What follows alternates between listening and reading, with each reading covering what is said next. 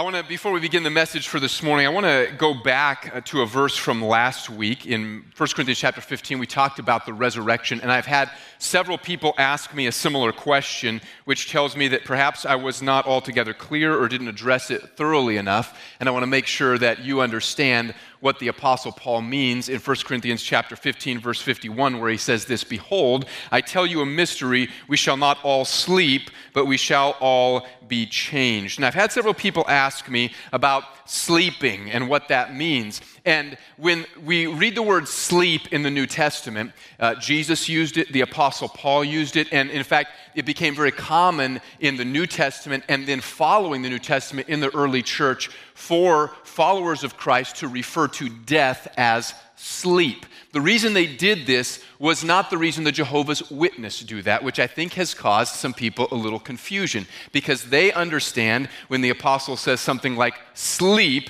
that it means something like soul sleep, which is another doctrine entirely, not a Christian doctrine. It's a cult doctrine. And it's the idea that when you die, you are unconscious until you come back to life again later on. That's not what the church teaches. The Christian church teaches the, uh, the understanding of the New Testament from from uh, the early Christian church has been that when a person dies, they are aware and that they are with the Lord. In fact, the Apostle Paul says that when we die, to be absent from the body is to be present with the Lord. And so when they used the term sleep, it was not to indicate that you are unconscious, it was a euphemism for death by which they softened what people typically mean by death, which is the end. No more, it's over, nobody's coming back. But sleep indicates that you will wake up one day. And so they used sleep as the euphemism to indicate that when you die, it is not the end, but that at the resurrection, Christ will raise you from the dead bodily and you will live with him forever. And so,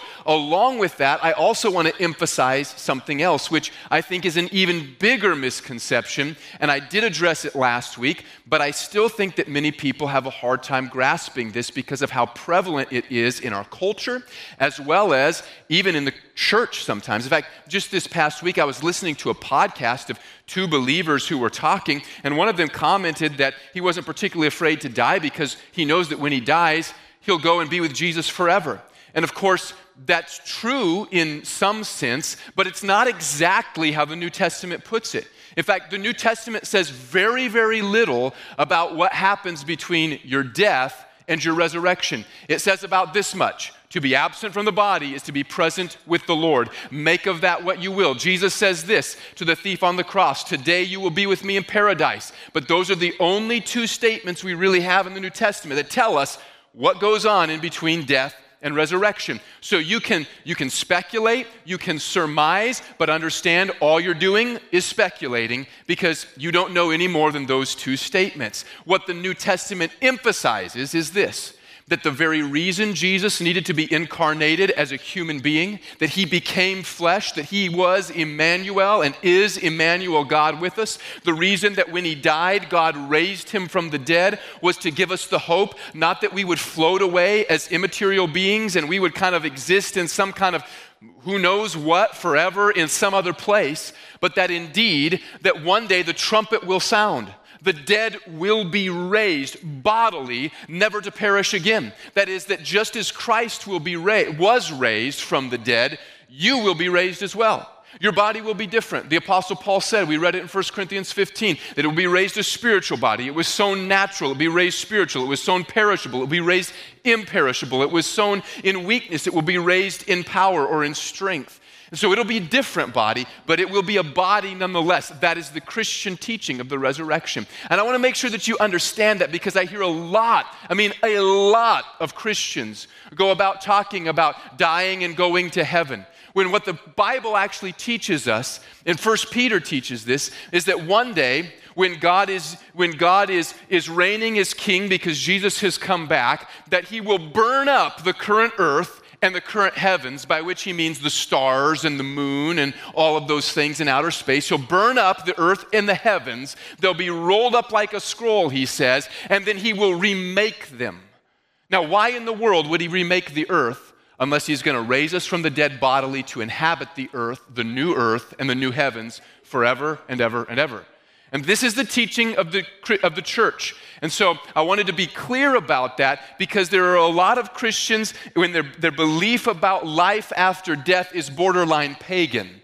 Because the pagans taught that there's some kind of mystical afterlife in which you, you get rid of your body because your body is bad and you float around somewhere for eternity, or you become one with the, subconscious of the universe or, or something like that. That's a pagan teaching. It's not the teaching of the church. The teaching of the church is this that God made the world, He made it good. He made men and women, He made us good. And when He saw that He had created us, He said it was very good. And so the teaching is of the church that one day he will remake us as we were supposed to be, without sin, without the defilement of sin, without the, the pull of temptation, and we will be with him forever in the new heavens and the new earth. And even further, so often we sing songs about flying away, going somewhere else. But in fact, the, the emphasis of the New Testament is not that we go away to be with God, but that God comes to be with us. In fact, if you read the book of Revelation, it doesn't say we go away to be with God somewhere.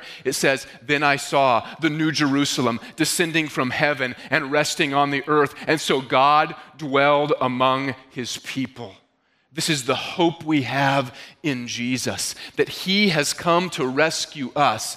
Not that we will float on a cloud doing who knows what, playing harps and being bored out of our minds for the rest of our lives, but that even as there is so much in this world that you do not yet understand or know, how much better will the new heavens be, and how much more will God call you to know Him and understand Him and to love Him and to be with Him in the new heavens and the new earth. And I just wanted to reaffirm that because that is the Christian teaching, it's the doctrine of the resurrection, and we need to understand where our hope actually rests as Christians. That it's not nebulous, it's not airy fairy, and it's not, oh, I, I guess we'll have some kind of strange immaterial existence, but that Jesus will raise us bodily, even as God raised him bodily from the dead. And so I hope that helps bring some clarity to the Christian doctrine of the resurrection. If you have your Bible, I want to encourage you to get it out. Turn to 1 Corinthians 16. If you don't have one, there's probably one in the seat back in front of you, and uh, you can look on the screens as well. I have it on good authority that I preach fast and that's because there's a lot to cover, and I, I, usually don't get through as much as I would like to. But I also recognize that there are some who are trying to take notes, and so you heard on the BNN that there are sermon notes available. If uh, you go to the Quick Links tab online, you will find uh, sermon notes for uh, after each Sunday or a Wednesday evening. You'll find notes there to help you recap or help you understand which scriptures were used and, and remember the points, and so you can take advantage of that if you'd like.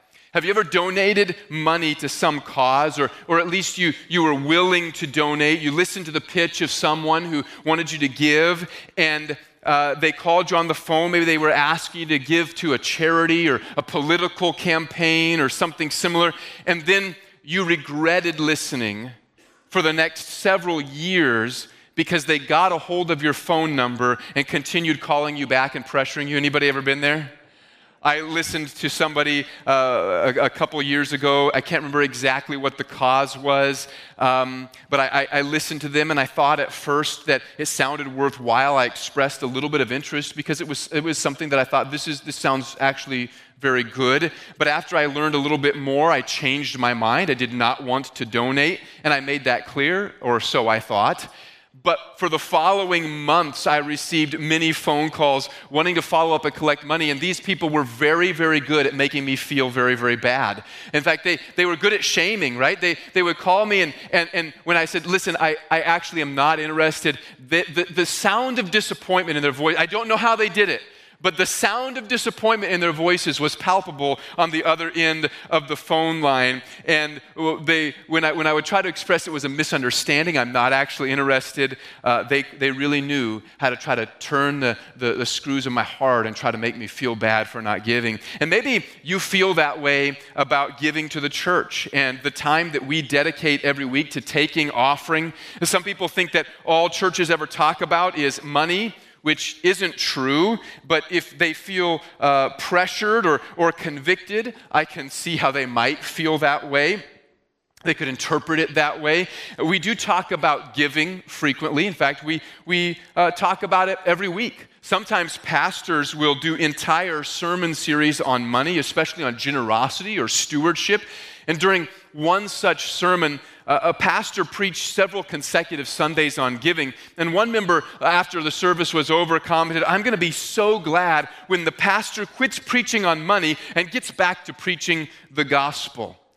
But giving is part of the gospel. In fact, it's an important part, and, and Jesus taught about money and generosity a lot. And perhaps you wish that giving could be downplayed or that offering time could be less conspicuous. Maybe we could cut it a little bit shorter. And I want to just put that into perspective for you today because we've come to a passage in 1 Corinthians that talks about an offering that the Apostle Paul collected.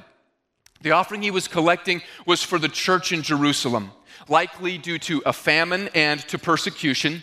The believers in Jerusalem were suffering, and the Apostle Paul wanted the churches that he had planted among the Gentiles to be a part of relieving that suffering in the Jerusalem church. He had apparently already spoken to the Corinthian believers about this offering because 1 Corinthians 16 begins in a way that seems to assume they already had some knowledge of it. He says this in 1 Corinthians 16 1 Now concerning the collection for the saints, as I directed the churches of Galatia, so you also are to do. So he'd already apparently told them about this offering and likely asked them to prepare to give.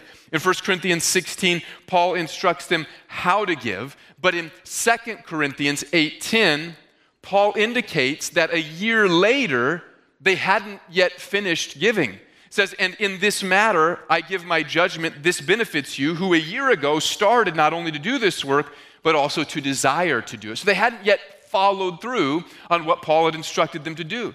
And as we'll see in a minute, Paul did not just tell them and then forget about it, but he challenged them to give and taught them how they should give a year or more after that, so this would be two to three years after he originally wrote to them about giving, Paul was back in Corinth from where he likely wrote his letter to the Romans, and he said this in Romans 15 26 For Macedonia and Achaia have been pleased to make some contribution for the poor among the saints at Jerusalem. Corinth was part of a region called Achaia, and so he was likely including the Corinthian believers in, the, in those words. And so, in other words, Paul started taking an offering that took between two and three years to actually collect.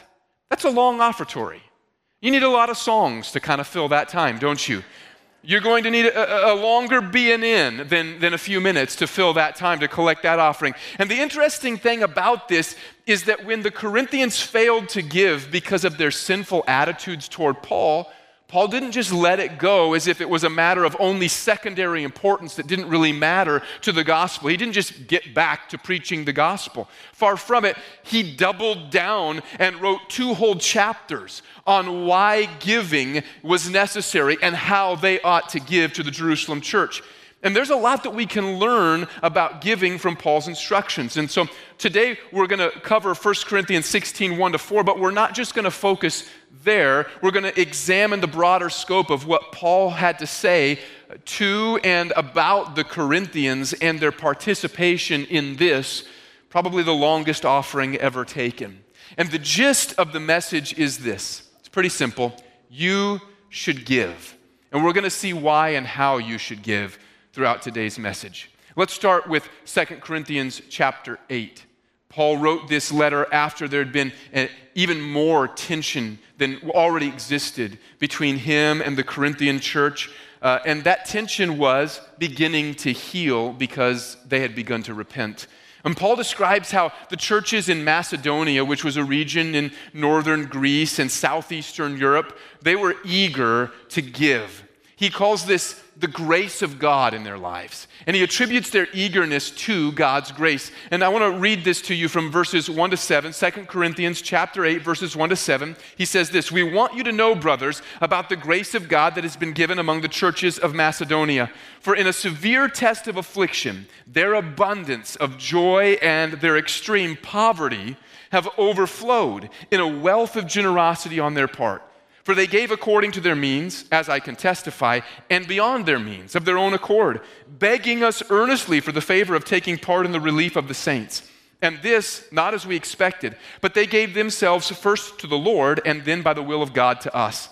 Accordingly, we urged Titus that as he had started, so he should complete among you this act of grace. But as you excel in everything, in faith, in speech, in knowledge, in all earnestness, and in, your, in our love for you, see that you excel in this act of grace also. Paul attributes the generosity uh, of the Macedonian churches, their response, he, he, he, attributes that to the grace of God. It was evidence that God was at work among them, and he was doing a special work in them and made them eager to give. And he recognized that their eager and their joyful response, it wasn't natural. It couldn't just be attributed to, you know, natural human charity or generosity, but it was indeed a gift of God's grace to them that he was working in their heart. It was God's grace expressed through them, so much so that they were willing to give out of their poverty. And this gift of God was clearly expressed because it was not Paul who asked them to participate. Instead, it says he knew of their poverty. But when they learned about the gift that Paul was organizing, they begged him to take part in it. And Paul later wrote about the kinds of gifts of, of grace that God can give to his church. And included in that list, he, he, he includes giving. Listen to Romans 12, 6 to 8. It says, having gifts that differ according to the grace given to us, let us use them. If prophecy, in proportion to our faith. If service, in our serving, the one who teaches in his teaching, the one who exhorts in his exhortation, the one who contributes, that is, gives, in generosity, the one who leads with zeal, the one who does acts of mercy with cheerfulness. Now, Paul, like I said, likely wrote the letter to the Romans from Corinth after he had traveled back to, to visit that church again. And it's possible that they had listened to him and they had contributed generously. And he had them in mind when he wrote that God gives people grace to contribute with generosity. But notice this. He doesn't just say, well, that's a gift of God, so we'll just leave it up to them, and, and God gives it to some and he, he doesn't give it to others. No, instead, what he does is he points to the generosity of one church, and he says to another church, See that you excel in this grace also. Now, we might think that that's a little crass. We shouldn't talk about how one church gives versus another church. We shouldn't talk about how one person has given with great generosity and grace versus how maybe another person has given. But Paul says, as you've seen others excel in this grace of God, make sure you excel in this grace also. I don't know about you, but I want to excel in the grace of God. And if God's word gives me a clarity that there's something that pleases God and that I can excel in it, I want to be a part of that. I want to excel in giving to missions. I want to excel in giving to the church. I want to excel in giving to meet needs. I want to excel in generosity. Generosity is evidence of, and it is an expression of God's grace at work in people's lives. So we should be eager to give. And when we are, we're following the grace of Jesus. And Paul encouraged the Corinthian church to do this. He says at 2 Corinthians 8, verses 8 to 9, I say this not as a command, but to prove by the earnestness of others that your love also is genuine. For you know the grace of our Lord Jesus Christ, that though he was rich, yet for your sake he became poor, so that you, by his poverty, might become rich. So, not only can giving be an expression of a special grace or gift that comes from God, but it's also part of what it means to imitate Christ, the grace of Christ, who gave himself as a gift for us. Jesus condescended to become like us. The eternal Word of God became flesh and dwelled among us. As Paul put it in Philippians 2 7, he emptied himself by taking the form of a servant, by being born in the likeness of men. Now, you might not think that that's that's much. You might think that's such a might not think that's such a sacrifice because you've never been anything other than a human being, and maybe you think it's all right, it's it's okay. But Jesus was and is the eternal Son of God. So he was not subject to pain, to shame, to temptation, to the trials and the struggles that we are. And yet, in the greatest offering ever taken, he became like us and he offered himself as the sacrificial substitute for our sins so that we could be forgiven and have eternal life. And Paul says that part of how we can prove the genuineness of our love and imitate Jesus is through generous giving. 2 Corinthians 8:24 again says that meeting others' needs through giving is a proof of love. He says this, therefore show these men the proof of your love and the reason for our pride in you so that the churches can see it. Now, I want to be careful that I don't give the impression that you can buy God's grace, nor that money can be a substitute in your life for other kinds of love. But we also don't want to skip over what Paul clearly says in order to fit a whitewashed version of grace. Grace not only forgives us, grace not only frees us from sin, grace also gives us the power to live as God desires. In fact, grace begins to work in us the very desires of God so that we begin to desire what God desires. So if giving is a grace of God, then God will supply the needed attitude for that giving as we submit to Him and we learn and grow in Christ. And when we give, we're not working to receive grace. Instead, we are living out of the grace that we've received through Christ as we learn to imitate Him. I want to ask you this when, when you're asked to give, what does your attitude reveal about your response to God's grace? Do you get bent out of shape? Do you feel that it's unfair for God or for the church to ask you to give so much? When you see a fellow believer in need, when you learn of the needs of a missionary, do you grow hesitant? Do you grow protective as if you're closing your hand? Or are you eager to give what God has supplied as if you live with an open hand that says, What God has given, He's given that I might be a blessing to others? What God has given is His grace to me, and He's given it that His grace might flow through me as well. Do you live with an open hand because you've seen all that Christ has already accomplished for you? You should give as an act of grace and see that generosity is not your gift to God because Paul says actually, generosity is God's grace to you. It's evidence of His grace working in your life. We get that backwards so often, don't we? We think we're doing God a big favor because we've given something, when in reality, the scripture teaches this giving with God's heart, with cheerfulness, is actually evidence of God's grace working in you. And that's where we go next because graceful giving is also cheerful giving. Believers should not need to be pressured and not even expect overly emotional appeals in order to be ready to give. 2 Corinthians 9, 6 to 11 not only tell us that we should give cheerfully, but that we can give cheerfully and why we can. Remember this, Paul says Whoever sows sparingly will also reap sparingly, and whoever sows generously will also reap generously. Each man should give what he has decided in his heart to give, not reluctantly or under compulsion, for God loves a cheerful giver. I want to pause there for just a minute. There are a few times in Scripture where things are spelled out so clearly that we would be foolhardy not to pay attention. One of these places in, is in Romans chapter 12, where Paul tells us how to discern the will of God. He says this that you should renew your mind so that you will be able to discern what the will of God is, his pure, pleasing, and perfect will.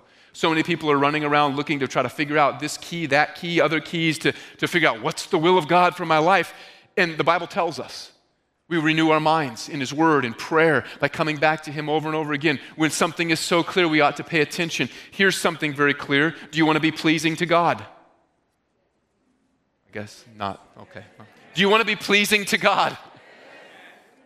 Well, the scripture tells us right here one way that we can please God, one thing that clearly pleases Him. When we cheerfully, not just give, it doesn't say give, giving pleases God, it doesn't say that, does it? It says when you give cheerfully, when you give with a heart like God, like Jesus, that pleases the Lord, not reluctantly or under compulsion, for God loves a cheerful giver. And God is able to make all grace abound to you, so that in all things, at all times, having all that you need, you will abound in every good work. As it is written, He has scattered abroad His gifts to the poor, His righteousness endures forever. Now, He who supplies seed to the sower and bread for food will also supply and increase your store of seed, and will enlarge the harvest of your righteousness. You will be made rich in every way so that you can be generous on every occasion. And through us, your generosity will result in thanksgiving to God. You should give cheerfully because it demonstrates that you trust God, that you believe God is able to meet your needs, and that He wants to meet the needs of others through you. Here is the law of the harvest. Whoever sows sparingly will also reap sparingly. Whoever sows bountifully will also reap bountifully. The more you put in, the more you'll get out. Now we have to be careful here. Again, because sometimes this language and this idea have been abused.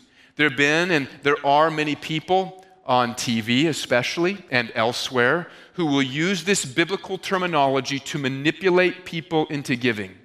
They will talk about sowing a seed into their ministry and how you can expect to receive back a hundredfold or a thousandfold. And there is a grain tr- of truth in what they say, which is what makes it deceitful and what makes it dangerous. God's word does use this language, and God does say that He will supply our needs so that we will abound. But often these people are growing rich off the poverty of others, which is not at all like what the Apostle Paul is talking about in this passage. Further, they misrepresent God's promises. If what Paul meant was that, was that you could grow rich if you gave to his ministry and made him rich, then why would he have initially refused to take any money from the Corinthians, as we know that he did from our study earlier in 1 Corinthians? Why does 1 Corinthians 4 7 say that he worked with his own hands and suffered hunger and thirst and was poorly dressed and homeless? God does not call you to give your money so that a preacher can buy a private jet and a mansion, nor does he promise to make you rich when you give. What TV preachers never address, and I don't mean all TV preachers, I mean those who abuse this, what they fail to address is what kind of abundance God's word promises to give. Verse 8 said that God's grace will abound so that you can abound in every good work.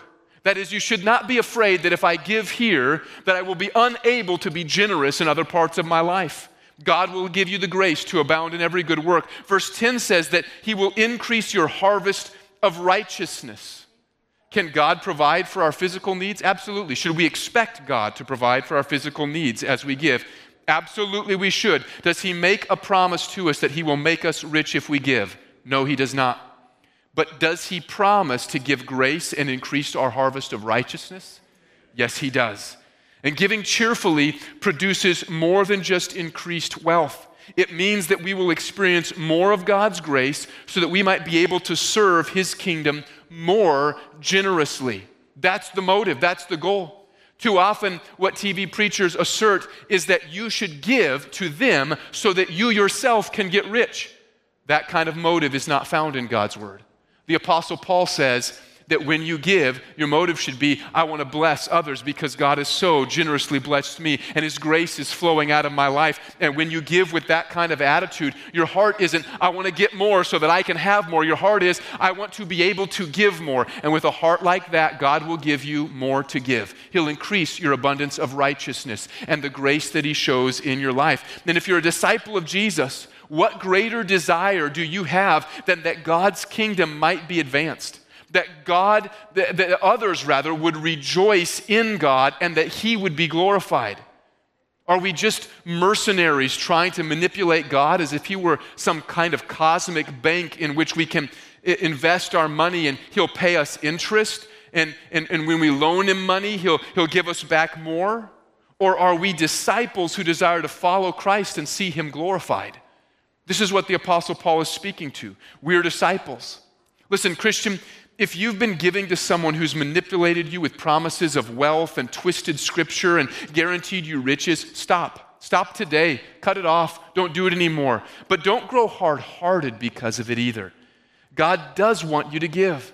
But the desire to give should come from the grace of God and your eagerness to honor Him, not the desire to manipulate Him into giving you more. Verses 12 to 15 demonstrate how giving honors God. They say this This service that you perform is not only supplying the needs of God's people, but is also overflowing in many expressions of thanks to God. Because of the service by which you have proved yourselves, men will praise God for the obedience that accompanies your confession of the gospel of Christ, and for your generosity in sharing with them and with everyone else. And in their prayers for you, their hearts will go out to you because of the surpassing grace God has given you. Thanks be to God for his indescribable gift. In other words, Paul here describes the abundance and overflow of righteousness and of grace that would come from their giving. He doesn't say, God's going to make you rich. He says, there will be an abundance of praise poured out on God, and they'll pray for you, brothers. This is the abundance of grace as Paul means it. Genuine, cheerful generosity leads to people giving thanks to and praising God. There are men and women who are praising God around the world right now because we have given.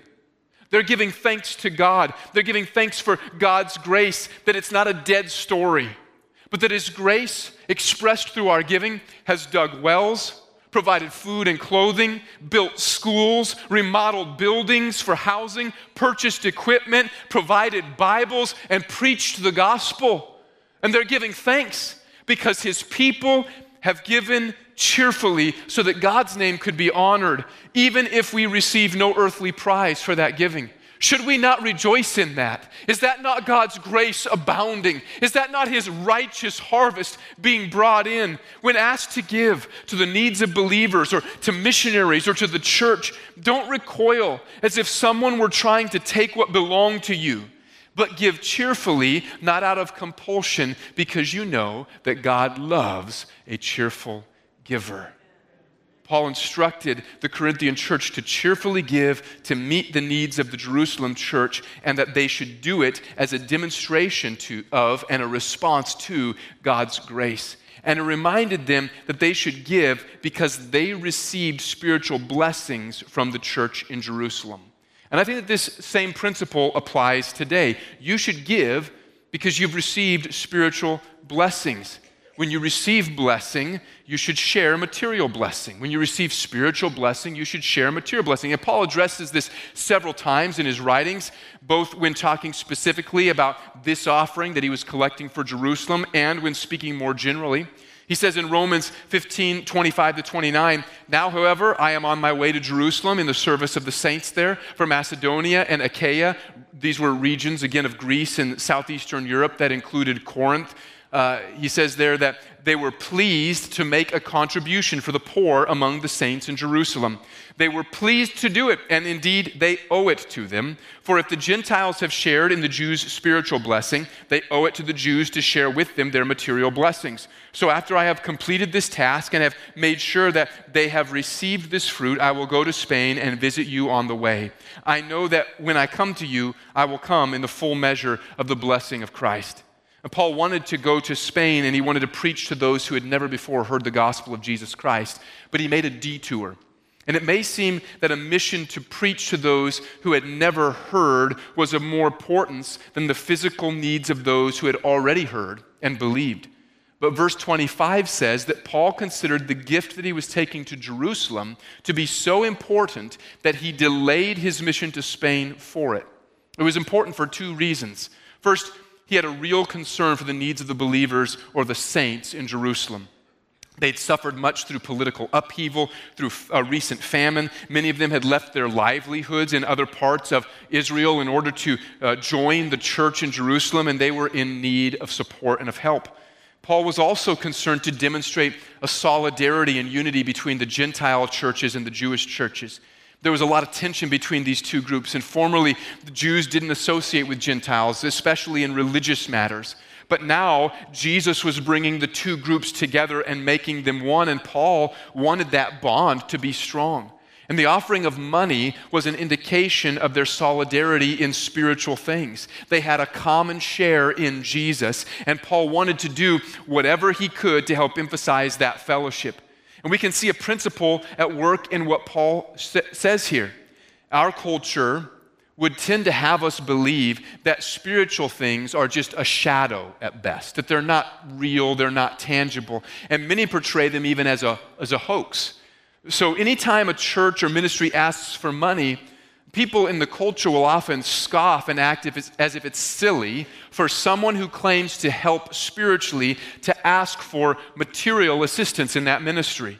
Some think that all spiritual blessings should come for free, and they really do. There is no charge to hear the gospel. Nobody demanded you pay as you came in the door today. If they did, please let me know. We'll fix that immediately. There's no charge to come in to hear the gospel. There's nothing that says you have to give or else. But Paul recognizes that the Gentiles had received a benefit from the Jewish Christians. It was because of their faithfulness and their sacrifice that the Gentiles had heard the gospel and had come to faith. The good news came through the covenant of the Jews that they had with God. To put it simply, if there was no church in Jerusalem, there would have been no church in Macedonia, no church in Achaia, or any other Gentile church for that matter. And so Paul makes a simple, principled observation if you've been blessed spiritually, then you should bless material. And Paul applied this principle to, to, churches as well as to individuals. Earlier in the letter at 1 Corinthians 9 8 to 11, Paul made the claim that he had every right to expect material help from them even though he didn't take advantage of it. He says this Do I say this merely from a human point of view? Doesn't the law say the same thing? For it is written in the law of Moses, Do not muzzle an ox while it is treading out the grain. Is it about oxen that God is concerned? Surely he says this for us, doesn't he? Yes, this was written for us because when the plowman plows and the thresher threshes, they ought to do so in the hope of sharing in the harvest. If we have sown spiritual seed among you, is it too much if we reap a material harvest from you? And Paul's point is simple where you've received spiritual benefit, you should give material assistance. As you come to church week after week, our hope, our prayer, and our intention is that you receive spiritual blessing in ministry through worship, through teaching, through preaching, through our children's ministry, through our youth ministry, that your family is receiving spiritual blessing. And we ask you to contribute to that ministry through tithes and offerings. And frankly, we're not ashamed of that. We want to continue to bless. And we want to, in fact, bless more people with the gospel. We want to continue glorifying God, preaching the good news, and witnessing lives that are transformed by Jesus. And we want to do that more and more effectively and more broadly than ever. And so we ask you to partner with us that you would participate in the ministry of fellowship by helping provide materially for a spiritual mission. And I'm thankful for the many faithful people in this congregation who not only give, but they give cheerfully. They're pleased to give. They have recognized the joy of taking something that can seem so earthly and so unspiritual and oftentimes gets used for very, for very demeaning and ugly things. Money is what I'm talking about. And putting that to use in the kingdom of God. And what I want to do on Sundays is not squeeze you for more money, but I also can't avoid when the Bible talks about money either, can I? 1 Corinthians 16, 1 to 4 talks about offering. And so I want to encourage you and teach what the Bible says about our resources and how we should use them. And it says this you should give cheerfully as an act of grace because you've received spiritual blessings. And before we close this morning, I want to look at a couple of practicalities that 1 Corinthians 16, 2 and 3 and 4 teach us. And, and it addresses some really down to earth issues. Look at verse 2. It says, On the first day of every week, each one of you should set aside a sum of money in keeping with his income, saving it up so that when I come, no collections will have to be made. On a side note, this is some of the earliest Christian evidence that uh, early Christians met on Sundays and not on Saturdays as the Jews did, because he tells them to save it up on the first day of the week. In any event, we learn three key giving practices from this verse and one more from verses 3 to 4. And the first one is this give systematically. Paul says that you should set some money aside every week for this offering. And there is a place for spontaneous generosity, but the only way that you give shouldn't be when there is an emotional appeal to give. Be intentional in using your resources for the kingdom of God. This is why tithes and faith promises for missions uh, and, and, how we support missionaries around the world are, are powerful tools because they provide structure to giving so that it's not just left up to our individual memories and shifting emotions, but it's a decision that we make out of obedience to God and we do it regularly. And it also assists with the second practical uh, matter of giving, which is to be organized in how we give. Paul did not want them to wait until he showed up to start collecting the offering. At 2 Corinthians 9 1 to 5, he told them it would be embarrassing if he showed up after a year uh, uh, of advance notice, if he showed up with representatives from other churches, and even after a year, they had not organized themselves for this offering. Imagine what it would be like if we waited until there was a crisis or a problem or an emergency to ask people to give. If we had a leak in the roof this week and we had to wait till next Sunday to ask, Will you give to help us fix the leak? Or will you give to help us fix this problem or, or fix the AC? We might have a hot Sunday a few times because we couldn't just take care of what needed to be taken care of. We might have uh, uh, water dripping on somebody's head because we couldn't just take care of what needed to be taken care of. Or what if a missionary calls and asks for emergency funds? Would it be beneficial if we had to make special appeals for each and every need?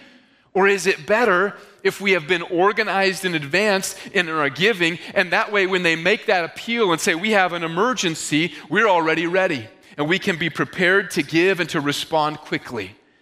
Giving regularly organized and in advance of the need are important for us to be able to minister and to meet needs effectively. You should also give proportionally. 1 Corinthians 16 2 puts it this way to do it in keeping with your income. And this doesn't mean that we should never give sacrificially or out of our own need. As we already read from 2 Corinthians 9, that church in Macedonia gave out of their own poverty. But it does mean that cheerful giving isn't asking you to deplete yourself to make someone else wealthy. Cheerful Christian giving means receiving the grace of God, both in terms of material blessings that He has provided, as well as in the willingness to give that He provides to us, and then meeting needs as He enables. And this doesn't mean that you have to wait to see what you have left over. In fact, that's not the way to give. You shouldn't indulge all your own wants and then see if there's anything left over for God. That's sort of a, a Scrooge, cheap, chintzy way to give, isn't it? But it means that you don't have to feel pressured to give what someone else does or give reluctantly because your own needs aren't met. God is able to supply your needs and will bless you to be able to participate in giving to His work. And last in this list of practicalities is that you should give with accountability. Look at 1 Corinthians 16, 3 to 4. It says, Then when I arrive, I will give letters of introduction to the men you approve and send them with your gift to Jerusalem. If it seems advisable for me to go also, they will accompany me letters of introduction, and sending people from each church that had contributed to this offering for Jerusalem were means of accountability and assuring those who gave that their resources were being used as intended and that they weren't just being swindled by some uh, fast talking preacher. Accountability is really important when we give because we want to set a good example to the world and we want to ensure that our resources are being used wisely. And this is why I would caution you about giving to preachers or ministries concerning which you don't know their accountability structure. Some of them have little to no accountability. Others may have a small board that's made up of friends and other evangelists who have uh, similar murky methods to how they gain resources for their own lives. And this is one of the big responsibilities of a church is to be accountable. It's one of the big responsibilities of the board at Bethany each month, we review the income and the expense of the church to ensure that money's going where it is supposed to go. Not only that, but the board is accountable as well. I've mentioned to you uh, on several occasions as I, as I appeal to you to give in tithes and offerings that what we're doing is not checking to see who's tithed and who hasn't. In fact, I don't do that. But there is one exception to that rule. When someone is nominated to be on our board, we check to make sure that they both tithe and give to our missions giving, to missions faith promise. And we do that for a very specific reason. Because it, seemed, it would seem to be a little bit funny that somebody should be a part of making decisions about the resources of the church who is not him or herself personally invested in those resources and in the mission of God's work here in the body of Christ. While my tithes have to go elsewhere, they go to our network of churches, a fellowship of churches that, that we're a part of as, as this body. They don't go directly here, they do go elsewhere. My wife tithes to this church. We give to our monthly missions program, and every month we give above and beyond our tithes to the church to help make up the deficit that I mentioned to you a couple months ago, into which many of you are giving as well. And I tell you that not as, as if it's something that should be impressive to you, but because that's just the way that it should be. That there should be accountability and there should be buy in from leaders. It's also part of the reason why we encourage people to give to missions through the church and not just to individuals. Because when you give directly to an individual, you can't really know all the time what those resources will be used for. But as a church, the bulk of our missions goes through the assemblies of God, which has accountability structures in place for our missionaries who have to submit budgets and reports. So we know when we give sacrificially, they're not just making a wealthy living off of what we give.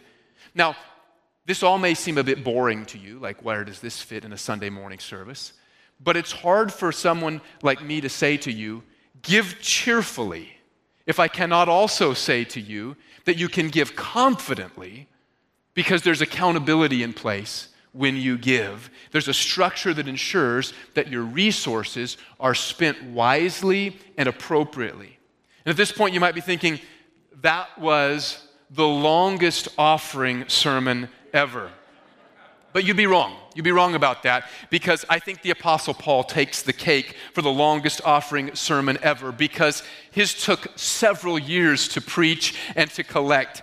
But I'm glad that he dealt with what can be a very hot button issue for people uh, and, and, for, for uh, uh, people to, to, to think about the church give, uh, asks them to give so much and it can, it can feel funny, it can feel like a poll and we can wonder about what's that all about. I'm glad he dealt with it in such a thorough and practical way because it helps us to understand why we should give and how we should give. And if we put all of this together, you could state it pretty simply like this You should regularly give cheerfully as an act of grace because you've received spiritual blessings. And of course, if you're not yet a believer in Jesus, I don't want you to leave here thinking that all we ever talk about is money.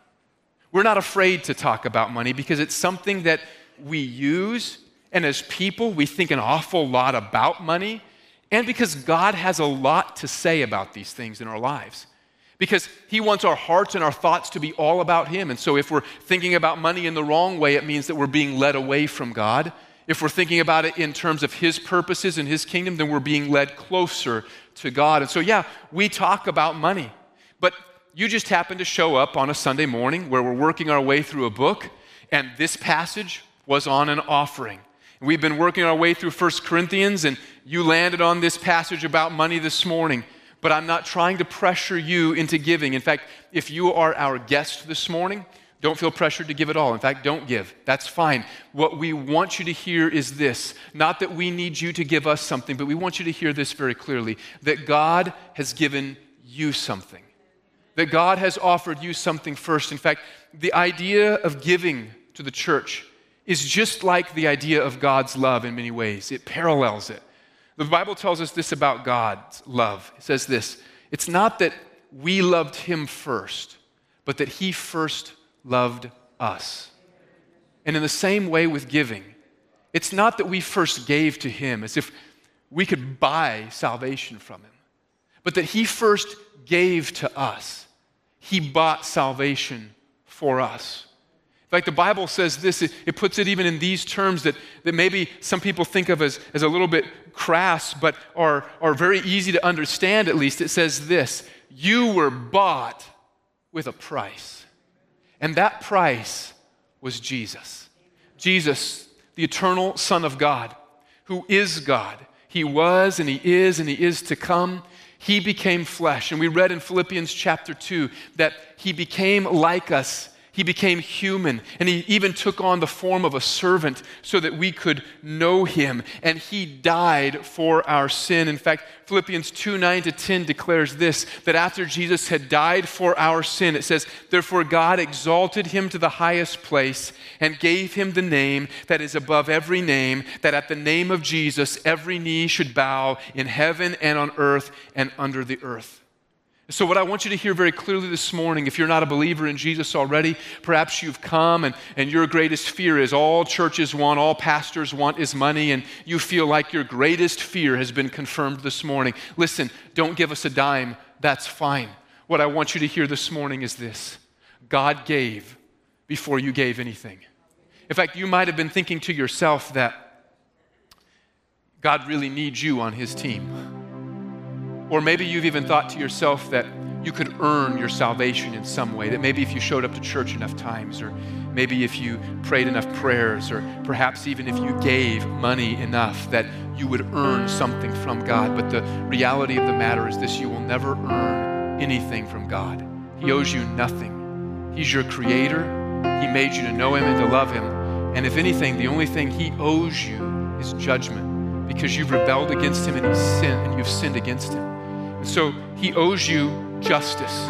And that justice would look like this you'd be cut off from him because he's perfect, he's good, and he's holy. And you'd be separated from him forever.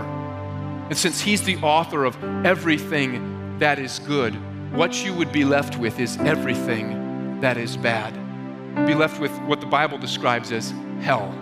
You'd be left with just turning inward on yourself for all eternity and your selfishness and your smallness and you'd never know the beauty and the bigness of God. But God was not satisfied with that. In fact, He loved you so much that He gave to you first. And He gave you His Son, Jesus, took your place when He died on the cross. And on the third day after Jesus was buried, God raised Him from the dead to demonstrate that if you will trust Him, you can have new life in Him. And this morning, what I want to ask you to do is not to give, but that you would receive. That you would receive from the Lord what He has already given to you the grace of His Son, Jesus Christ. If you don't have a relationship with God through Jesus, that means that you would put your faith in Him, that you would put your hope in Him, and that you would surrender your life to Him. It means that you would stop trying to find a way to save yourself and you would just confess with your lips and with your life that Jesus is Lord and that you would begin to live from Him instead of against Him. Today, if that's you, you don't have a relationship with God through Jesus, I'm going to ask you to do something very simple. If everyone would just close their eyes for a moment, because this, this is something I want you to do as an act of faith, and I want you to do it as a confession of your faith before God. If you don't have a relationship with God through Jesus, and today you want that, you want to know the forgiveness of your sins, you want to know the hope, the purpose, the grace that He brings into life, I'm going to ask you to do something very simple to start with. Would you just lift up your hand to indicate that you want to know that grace and that forgiveness in your life? That you don't yet have a relationship with God, but you want to begin that this morning. Thank you, sir. Is there anybody else you don't have that relationship with God through Jesus and you want to begin that this morning? Is there anybody else like that? If you're joining us online and you want to respond, you can just text the word hope to 413 300 6061. We'll respond to you and we'll start that conversation with you about how you put your faith in Jesus. Is there anybody else here you don't have that relationship with God through Jesus and you want to begin this morning? We're going to pray, and I want to emphasize to you that this prayer doesn't save you. It's not magic words or anything like that. I just want to help you express your faith and your trust in Jesus. In the moment when the service is over, there will be a few people that will be here at the front of the sanctuary, and I would encourage you to come speak with one of them. They're prayer partners, and they uh, would love to pray with you. We have a small book we'd like to give to you to help you understand what does it mean to believe in Jesus and to begin to follow Him. We want to help you to know that you're now part of a family, and we want to help you to grow in Christ. But if you raised your hand or you wish you would have, would you make the prayer that I pray right now your own prayer? And would you confess that Jesus is your Lord this morning? Heavenly Father, in Jesus' name I come to you and I recognize that I'm a sinner and I am in need of your grace. Lord, I know that I've run from you and, and I've rebelled against you. And I understand today that you don't owe me anything, but that because you love me, you sent your son Jesus as an offering. Today, Lord, I, I know that I can't do anything to deserve your grace but I receive your gift anyway. I pray that you would forgive me. I ask, Lord, that you would remove my guilt and my shame, and I pray that you'd make me new in Jesus. I believe that he died for me, and I believe that you raised him from the dead on the third day, and I trust him for my salvation. I believe him for my life today. And Lord, from now on, I want to follow Jesus. Would you lead me in how to do that? It's in Jesus' name I pray and I believe. Amen. Amen. I want to thank you for being here this morning. Again, if you raised your hand or you wish you would have, when the service ends in just a moment, our prayer partners will be here at the front. Please come and speak to one of them and pray with them. We would love to help you understand where do you go from here. Otherwise, I want to wish you grace and peace in your life through Jesus. And I want to encourage you that you would continue to be regular, cheerful, cheerful givers, knowing that it is God who first gave to you and that it is His grace at work in you that allows you to give with joy and to be pleasing to God as you give. Heavenly Father, we thank you as a church that you have blessed us tremendously in so many different ways. And Lord, I thank you for the one of the ways you blessed us is with many people who understand the great grace of God and how it is that they can give generously. Lord, I pray that you would fill them with a sense of your joy today and that they would reap that harvest of righteousness. And I pray for those who have not yet experienced what it means to give with generosity and cheerfulness. I pray, Lord, that you'd begin to work your grace in their lives encouraging them that they too can excel in the grace of God through giving. And I pray, Lord, that together as a church, we would much more excel in the grace of God in our giving, in our generosity, in our missions, and in the preaching of the good news as you give us the grace to do it. It's in Jesus' name we pray and we believe. Amen.